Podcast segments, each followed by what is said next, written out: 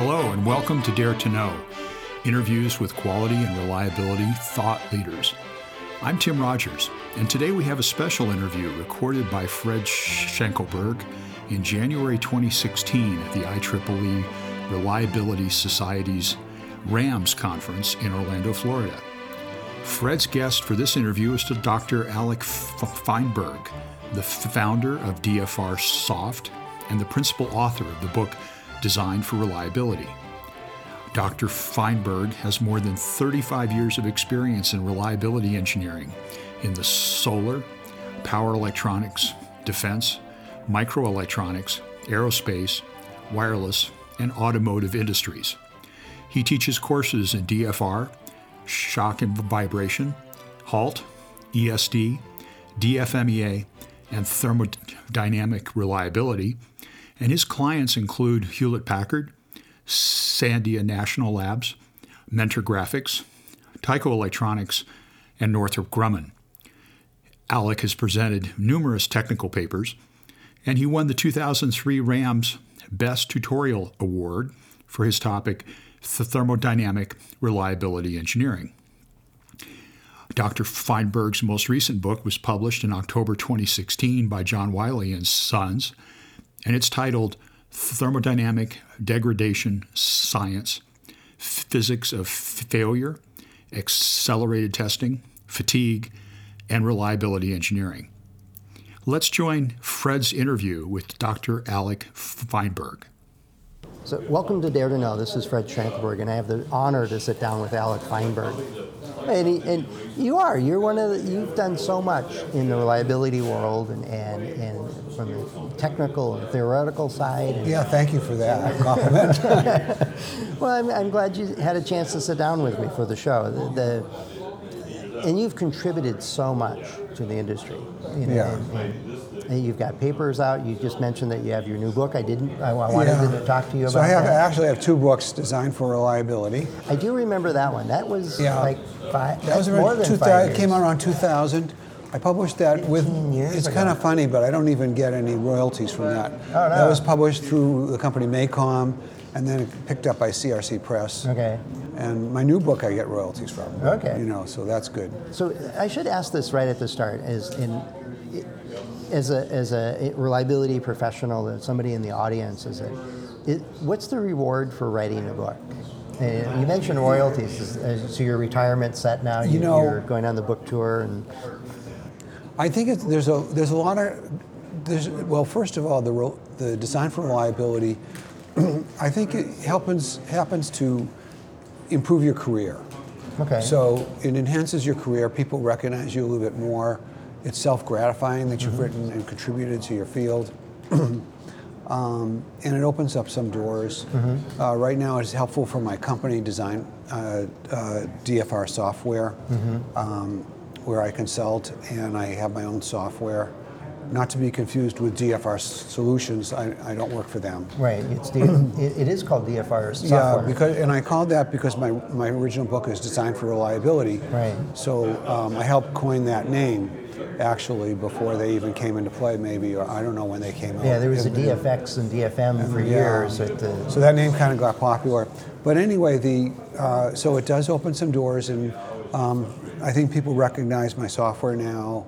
Uh, as a, you know, it does everything from uh, Weibull MLE plotting to um, shock and vibration, thermal analysis, um, uh, reliability growth, um, uh, fatigue damage spectrum, a lot of physics of failure in there. Right. Uh, corrosion analysis, availability and sparing, uh, field returns, um, uh, has quality tools like uh, SPC control charts, right. as well as lot sampling, which is very difficult sometimes. Yes. And has a big area in accelerated testing, and has a lot of help in the area HALT.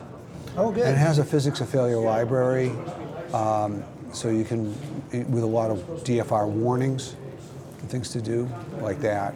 I, I mean, it, it's like the all-in-one Yeah, it's design all, for reliability. Well, that's the idea. You sit down and you don't have to go to different places for all these tools, and it's very inexpensive. Right now, it's running for four hundred dollars. Yeah, yeah, and it, it runs on Excel. I, I know it runs It's- on Excel. yeah, you need for- Excel. But you also need a PC version of Excel. Typically, yeah. Although I run it on my Mac, You do. I do right You now. have the emulator with Yeah. Excel, though. yeah, you need an PC side. emulator Yeah. to PC side for The that. last time I tried it, I, I realized I didn't have Excel on my you, you need parallel. Uh, I have I use parallel with X with uh, Microsoft uh, Office or Right. something in there that has Excel. Yeah, so I, I needed to get the uh, Office side of that. So, Yeah. uh, yeah. uh, But I've seen it used. I've seen it in, in earlier versions. I've had access to it, and and I know that it's it's got all these various things. But one of the things that separates it, it's not just a plotting tool. It's not just a, a Not- mathematical language right. like R, right, or Yeah. or S, or some of these other programming languages. It, it goes into more, well, here's these key formulas, like you mentioned the thermal analysis piece of it. So we know that there's different ways heat can move, and it's a common question we get in reliability. Uh, do we have to put a fan on this box or not? Are we, is our it- heat dissipation there's a appropriate or certain yeah there's certain limits to it. It's not finite element analysis. So uh, it has a thermal section, so you'll be able to assess different areas of um, and and try to. So if I have a but it's not. It doesn't focus on that. It's got. It, it has a. It, that's one of the sections there. It has you know, you know corrosion tools as well. Uh, it has a lot of mechanical um, reliability. Uh, Well, you have the, like uh, Norris Landzberg, I think, is in there for thermal Yeah. cycling of solder joints. It's, Yes. Do you have a Black's equation for the? Uh, yeah, there's there's an accelerated uh, testing page. Uh, we have all your physics of failure, including uh, electromigration, uh, Black's equations, as well as the Co- Coffin Manson, the modified, well, the Norris modified. I call it, a lot of some people call it modified uh, Coffin Coffin Manson. Manson rather than the Norris Landzberg equation. give the give the originators the, the Right, they had the key doing- piece of it, the concept, and Norris Yeah. Landzberg enhanced it. That's true. And um, some of that, and we can move over to the book. Some of all this stuff is a lot. Is some of it's derived in my book. In the DFR book. Yeah, uh, well, no, there is some of that in the DFR book, but Right. It's also in the new book, which is Thermodynamic Degradation Science, which is a Okay. physics of failure book. Okay, okay, okay. That's right. And so you got more of the, the background and the. So- is, it, is it a theory book or is it a practical book? This is, uh, so I, I've been in industry for 30, for over, about 35 years before I got on my own. And um, so I've always been practical minded, but always ask the question why? Why do things happen? Why do, why do we get these, um, uh, why do things age? Just to begin with, why Right. do things degrade? So somewhere along the line, I realized that this, uh, my background is physics, that the second law of thermodynamics what was uh, explained perfectly why things age, and that the second law can be interpreted. There's a lot of ways of writing the second law. The entropy of the universe is increasing, something like that. But the, the useful thought of it is that things want to come to thermodynamic equilibrium. right. So when a system is under stress, It could be a thermal stress or mechanical stress. mechanical, any kind any of kind stress. of stress, right? When a system's under stress, it wants to come to equilibrium, and that's that stress drives the uh, degradation. Okay. And when that happens, disorder occurs, and the disorder increases, accumulates. Isn't there, there's a, I'm, I want to say Gibbs free energy, but I don't remember exactly the term. Well, there are there, there's a lot of free. In thermodynamics, there's the Helmholtz free energy, the Gibbs free energy, but in general, um, free energy is like uh, potential energy. So when a ball is raised up to a certain height, it has potential energy. When you drop it, it gets converted to kinetic energy. Right, right. So in thermodynamics, free energy is like when you just when you come and you in terms of uh, thermodynamic degradation in the in this branch of thermodynamics that this book is about. When we talk about systems degrading, when you build a system, it you thermo the free energy is the useful energy is the work that the product can do Right. in its lifetime. So, so the free energy is the useful work that a product can do. Basically, that's Okay. what it is. Right, and then the, the, the So- disordering part. And the, as it gets more and more disordered, the free energy decreases and the entropy increases. So disorder is, uh, entropy is another word for disorder. Right, that's what I was looking for, was right. that word. So as the disorder increases, the free energy decreases. So it's sort of like your potential energy when you drop the ball is getting converted to kinetic energy.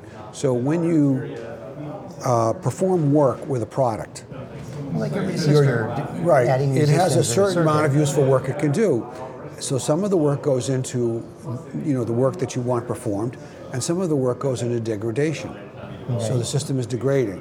And that's where the second law comes in, because Yeah, it's increasing entropy. Right, and so where the entropy is increasing, uh, and as well as another form of the second law is that things degrade, they want to come to equilibrium and causes the entropy to, to go towards a maximum. Mm-hmm. When it's ax- when the entropy is a maximum and you have the most the most amount of disorder, you have fully degraded your system and you can get no more useful work out of it. Okay. Your free energy is a minimum and your entropy is at a maximum. So what does all this mean for usefulness? That's right. I'm, I'm, we're, you're, you're pulling me back to my physics class in undergrad, which is So- a while, a while, a while So there's ago. a there's two branches in the in, in the branch of thermodynamic degradation science. There's two areas. There's equilibrium and non-equilibrium thermodynamics. And equilibrium thermodynamics, I think people think of that as, you know, uh, the, th- those are the hard, maybe more of the hardcore thermodynamics, but it does explain the aging and stuff like that. The, so that's basically uh, in, in equilibrium thermodynamics. It's all about the endpoints. So it's we're here. What is the equilibrium situation? What is the state of the system? Well, I'm thinking of an example if I, if I got a new IC and we power it up and it's operating and we know it's generating so many watts. So the state, heat right? We would describe that state of the system, you know, as a new product, uh, and uh, it, it's uh, And we and, we can describe it through its parameters. The power is that it, it's it's providing. That's the state of the system. We also spend a lot of time looking at material properties and heat, thermal con- conductivity and conduction in order to, to keep the chip underneath a, a threshold for temperature so it can continue to perform. Right. So we do a lot of materials properties and so on, but that's all in a stable state. Yes. But there's also, you're, I think you're getting to is that there's also the transition pieces. So it, it depends on how the thing is degrading. So you would use uh, the physics of failure laws uh, would come into play, and basically uh, in, in the section of the non-equilibrium thermodynamics. So what is that about? We talked about the free energy and the amount of useful work you can get out of it. Right. So uh, basically, what you want to do to come up with the physics of failure law is work equals uh, force times distance. So you take those generalized, you can make those into generalized coordinates. So force is uh, like stress, distance is like strain. Right. So stress strain. So in you would look for the physics of failure law if, if something like a paperclip was bending, you would look at the cyclic stress strain uh, curves like that. Uh, for a transistor, you want to know the thermodynamic work that would be degrading, so you would need a law of how it's degrading for uh, the stress and the strain. So its generalized coordinates could be related to uh, current or power. Now, would you do it on a transistor as a system, or do you get into the, the, the gate properties and breaking up lattice structures within the gate, or is it Yeah, it would be one? it would be related to the specific failure mode and how that failure mode was degrading. Okay. So, as you know, there's a number of ways that a transistor can fail. Uh, typically, uh, gate leakage is one. Right. Uh, so uh, it could be related to the uh, the the, um, the gate sinking uh, is one particular kinds of failure mode. It could be related to uh, the the base current leakage. So there is a model in in, thermo, in, the, in the book Thermodynamic Degradation Science. There's a couple of models for both bipolar uh, transistors and, and and field effect type transistors uh, that talks about the transconductance and how it degrades, Okay. and or bi, uh, bipolar transistors how, beta degradation. So there's there are those physics of failure Okay. kind of equations that are there, and they're important, you know, because you need models to be able to to describe this. And a lot of people think of degradation as uh, you know, something that happens suddenly. No, no, it's a slow wear Right. out, essentially. So a lot, most people that are in, in the business of transistors are put uh, their failure. Uh, what you need to do is come up with a parametric failure um, critical value. So, like say, 20% power loss. Then it, Right, then a it fails. Right, right. Rather, it rather way. than something breaking. Right. So typically, when a transistor degrades, the beta has degraded by 20%, and you're not getting the gain anymore. So uh, that would be your uh, critical. Uh, that would be called with the parametric threshold So- of failure. Somebody in So you would need an aging, aging law, right. and it's very powerful. If you have an aging law, think of it this way. Um, uh, when we do reliability testing, we need, um, if, if you have to test a failure, you have to test maybe, you know, uh, depending upon chi-squared, whatever you're doing, you could maybe do 50 to 100 devices. Right.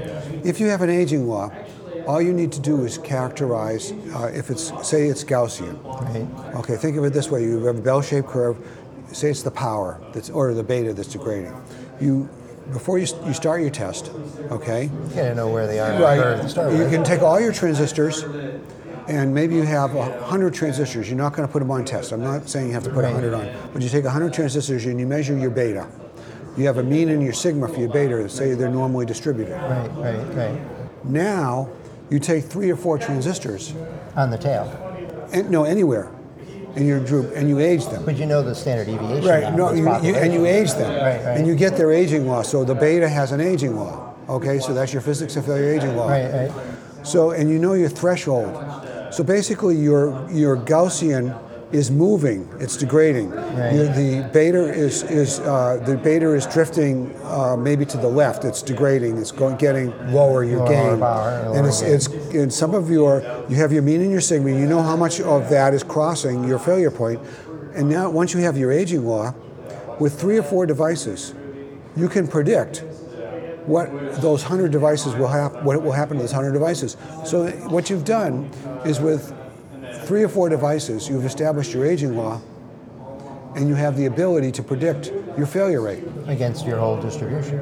Right, your whole now- distribution, and you didn't have to put 100 devices on test. Right. Now, I'm going to challenge that and say uh, you, you're making the assumption that the standard deviation stays constant as it ages. Sometimes that standard, that, that are- aging process will change your variance term. Yeah, and, and that's a good point.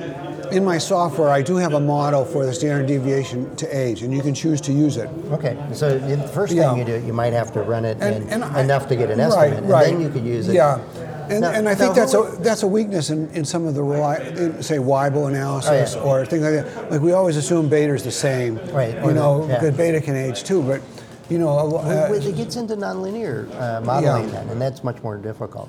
well, Now, aging is nonlinear. A lot of it. Well, it is. It, it's when you make that assumption that the characteristic, that we're only modeling the characteristic life, Yeah, we can create a, a linear model for that. As soon as you start a, you know, the shift in the mean, Yeah. we can we can use linear models for that. It might not be a straight line, but it's a linear model.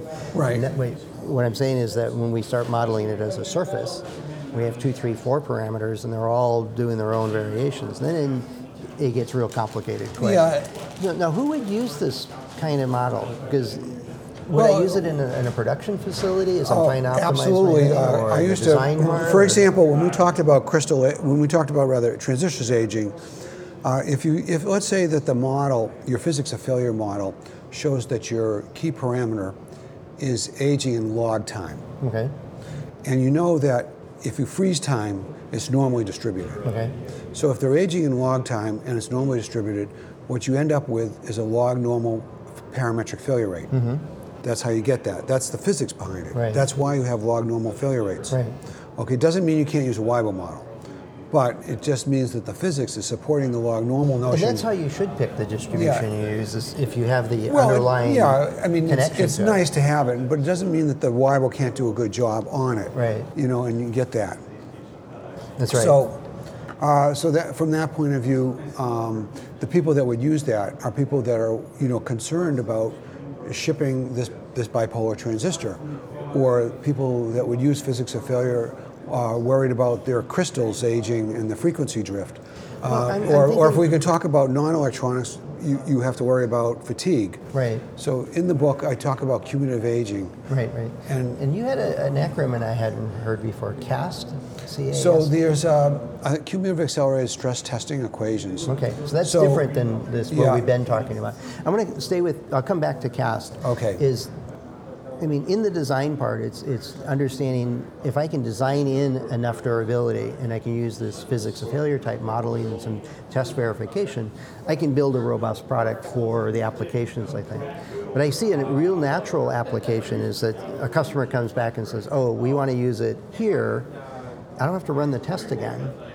I can go back to the model and say, all right, I'm changing the stress. Right. As long as I don't violate any uh, assumptions under the initial model, I can get a rough estimate of what their failure rate is Yes. going to be. And it's tailored to their stress conditions. Exactly. Right. So and that's, the beauty of the, the model. Right. So it, there's a lot of good things about it. You can also do your logistics with it.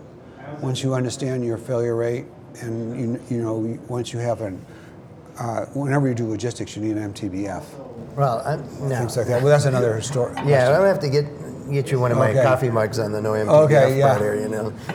I Uh, was but I'm just I'll saying- talk to you off camera. Okay. about that. Um, but let's go to, to uh, cumulative accelerated stress testing. Okay, so basically, um, typically most physics of failure equations, you can come up with what's called a cast equation, and it doesn't matter whether it's whether it's a Arrhenius equation.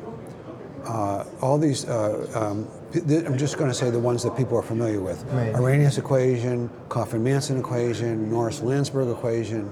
Um, uh, um, the, vibra- the vibration, uh, uh, you know, uh, accelerated testing equation. All of them, you can come up with what's called an environmental, uh, rather cast cumulative accelerated stress test equation. Now, this why is, that different- important? This is different though than Miner's rule. Right. It's it's right. Basically, no matter what stress you're talking about, Miner's rule is more in the area of cumulative fatigue.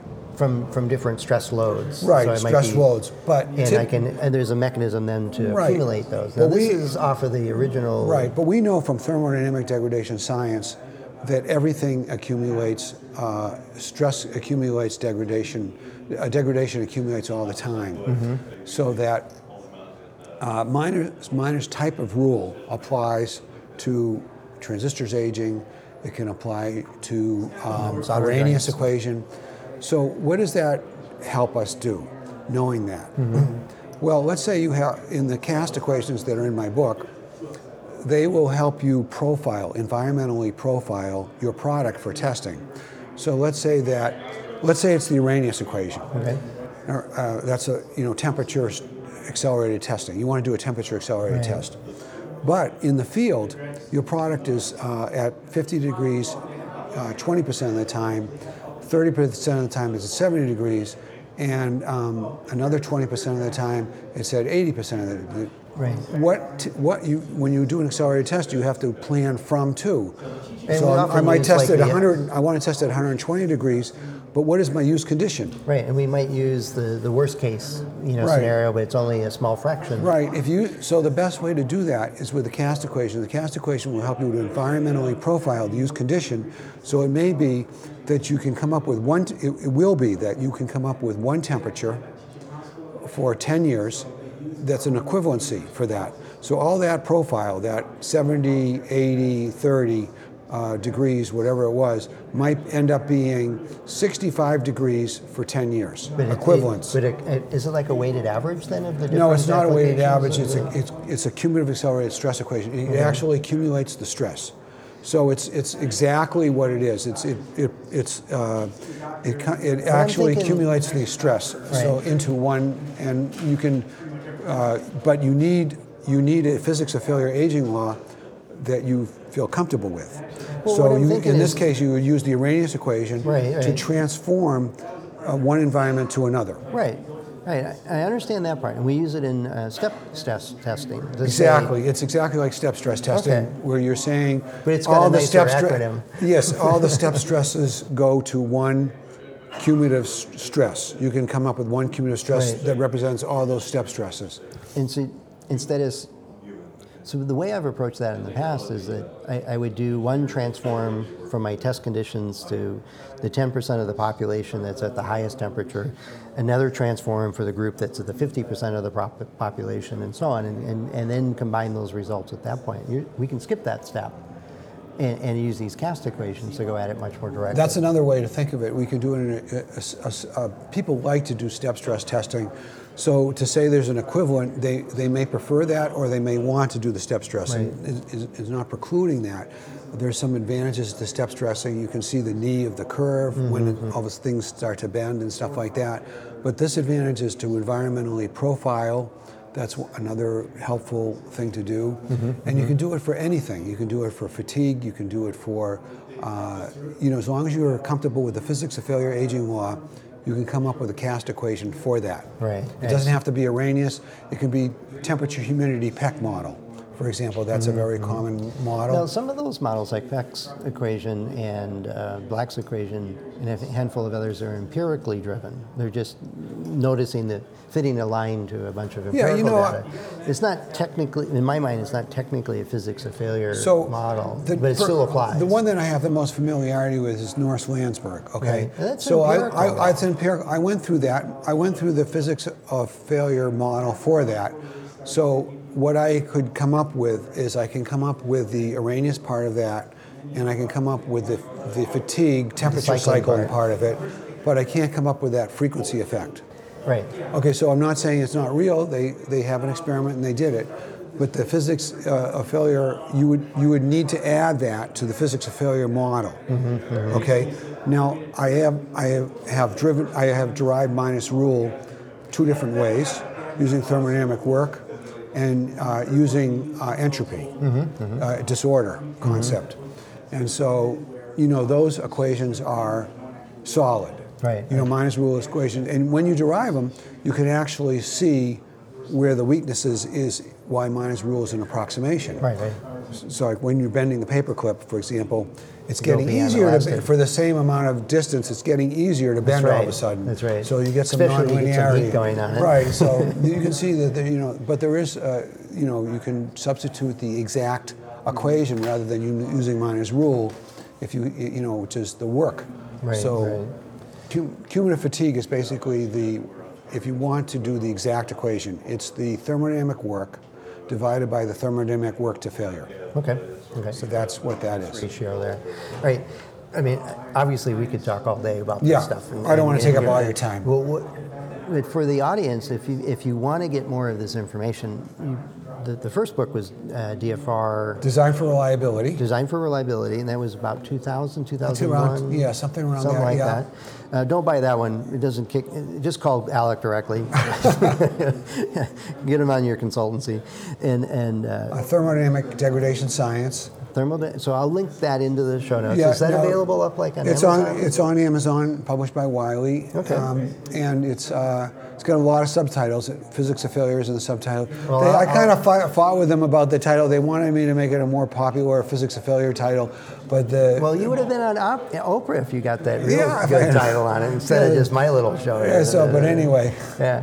So we'll link to that, and uh, I know you've got a website and, and some there's so software available. Yeah, the software is available on uh, DFRsoft.com. DFRsoft.com. Is a, a 30-day free trial. Right, and it's well worth checking out. Yeah. And, and, and uh, thank you very much for the opportunity to talk to your audience and your Fred. No, no I problem. Enjoyed being I, with you. Yeah, no, I, I certainly appreciate it, and I appreciate it's it's bringing keeping the science of what we do more alive, and then the tools you've built have been make it, makes it so accessible. Where I'm seeing other software packages that aren't giving us what we need; they're giving us what they can sell. And we really need the science and physics behind it to, to really be effective at what we do. So thank you for doing okay. it. Okay. Thank right? Well, thanks much. a lot. Okay. We'll talk to you later.